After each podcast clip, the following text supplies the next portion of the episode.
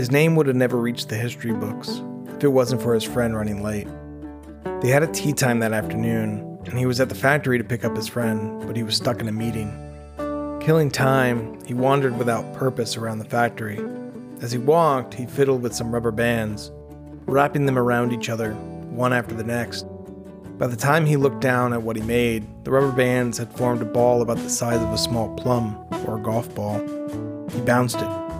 Ball returned back to his hand with force. It had so much kinetic energy, it surprised the man. After covering that rubber ball with balata tree sap, that day, Coburn Haskell invented the modern day golf ball. This is Beyond the Green. I'm Eric Cooper.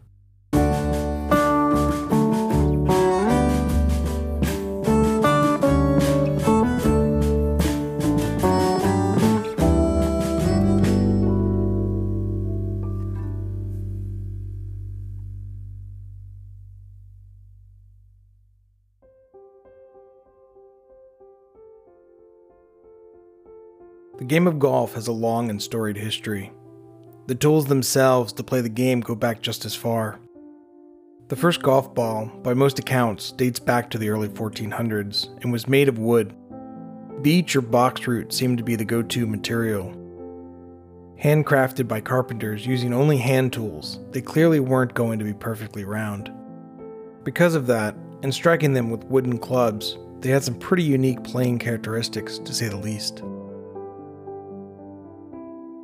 The wooden sphere was quickly replaced with what was called hairy golf balls. These golf balls were hand sewn leather balls filled with cow's hair or straw. As the Scots started to pick up the game, they began importing these hairies from the Netherlands at record numbers. They were used from 1486 through 1618, and even longer still. In 1618, feathery golf balls were introduced. They were similar to hairy golf balls, but filled with goose or chicken feathers instead of cow's hair.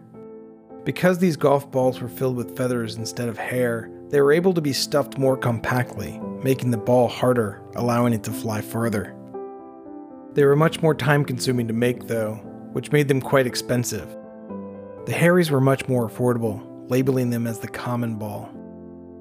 To make a feathery, the feathers and leather would be shaped while wet. Upon drying, the leather shrank and feathers expanded, creating the desired hardness for the ball. Once dried, the feathery would be painted and the ball marker would add their mark. This process of making a feathery was very time consuming, bringing the cost of one ball oftentimes past what a golf club would cost. This almost ensured the golf ball was out of reach for the masses. Even so, its flight characteristics made the wooden golf ball and hairies virtually obsolete. These featheries became the standard for nearly three centuries, which is quite impressive when you think about the drawbacks to this ball. It took nearly a full bucket of boiled goose feathers to make a single feathery golf ball, and a skilled feathery golf ball maker could only produce about four of them a day. They were also virtually impossible to make truly round, which affected the ball flight. Once back on the ground, if the ball got wet, the feathery would start to fall apart and split, golfers would try their best to keep their ball dry, but this was a damn near impossible task on the Scottish links. So most featheries only lasted players on average two to three rounds. Allan Robertson, considered golf's first professional, was one of the best premier ball and club makers of his time. He had many proteges that he taught the fine art of making featheries. One of his best was a boy by the name of Tom Morris, in 1835, at the young age of 14, Tom began working under Robertson at St. Andrews. Tom learned everything Robertson knew about making feathery golf balls, and they became a great team. Until the advent of the Gutty Ball.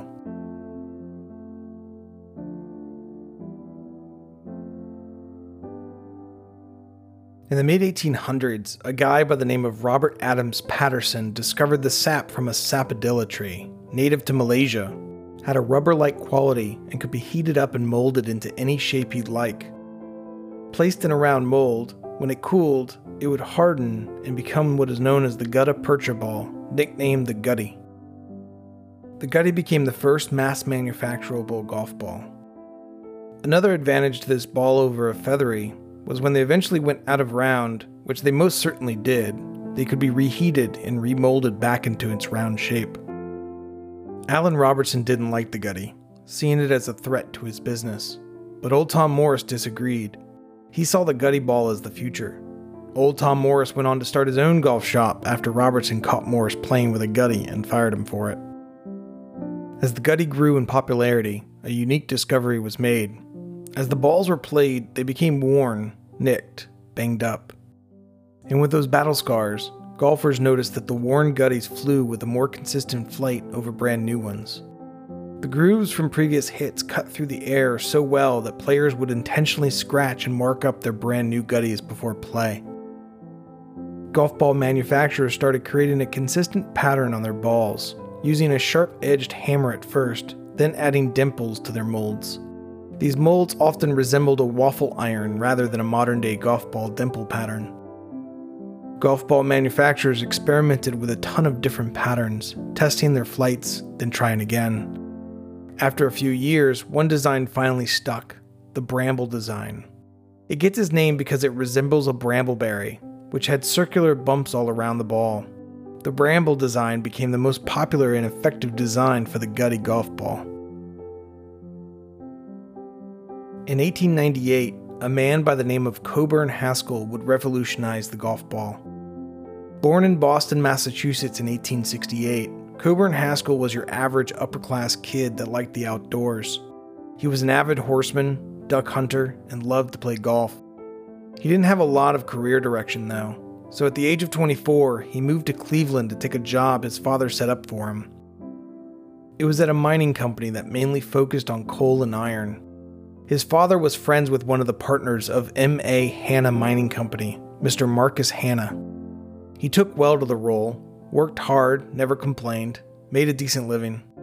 Three years later, he married the daughter of Mr. Hanna and was settling into adulthood pretty well. Haskell had a friend by the name of Bertram Work that he played golf with regularly. One summer afternoon, Haskell came by the B.F. Goodrich's rubber goods manufactory where Bertram Work was employed, to pick him up for an afternoon round of golf. Work was running late, stuck in another long meeting, so Haskell wandered around the factory killing time. As he walked, he fiddled with some rubber bands, wrapping them around each other, forming a rubber ball. As he bounced it, he realized how responsive it was. When Work finally got out of his meeting, Haskell showed him what he made. Work suggested putting a cover on it and using it as a golf ball.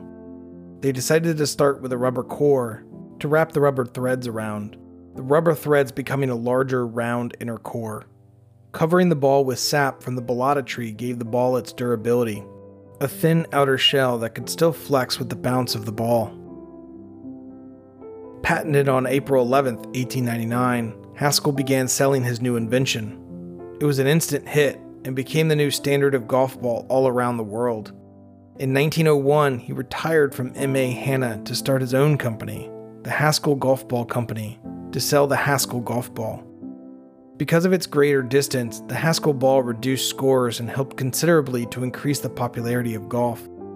Haskell dissolved his company in 1917, selling his patents to other companies, including the A.G. Spalding Company.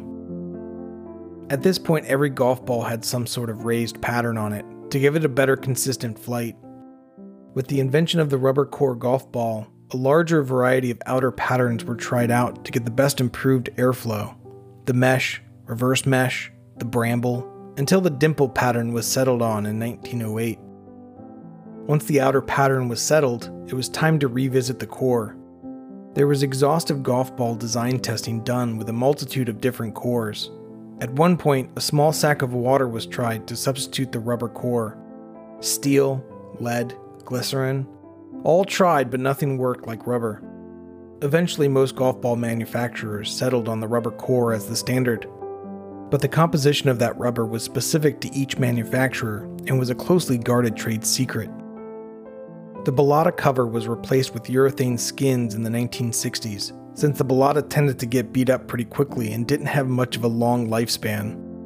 A new synthetic resin called Surlyn was introduced to create these new urethane blends that provided a more durable cover and less likely to dent. Manufacturers started layering the rubber cores, giving these balls new classifications by how many components are used, two piece, three piece, or four piece balls. This layering technique allowed for these ball manufacturers to create golf balls with different properties to help with different aspects of the game. Some balls can fly further while others are designed to generate more spin. The golf ball has been an ever changing piece of golf equipment. With the advancement in technology and simulations, the ball will continue to improve through materials and aerodynamics, but the core has found a comfortable place as rubber.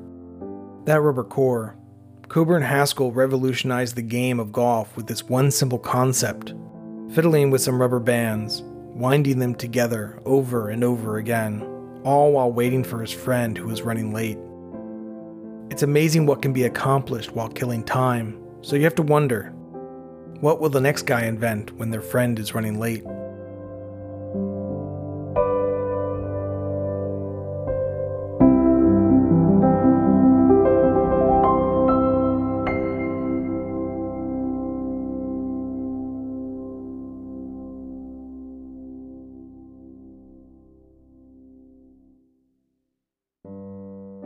This episode of Beyond the Green was written by me, Eric Cooper. Music credits are in the show notes. Until next time.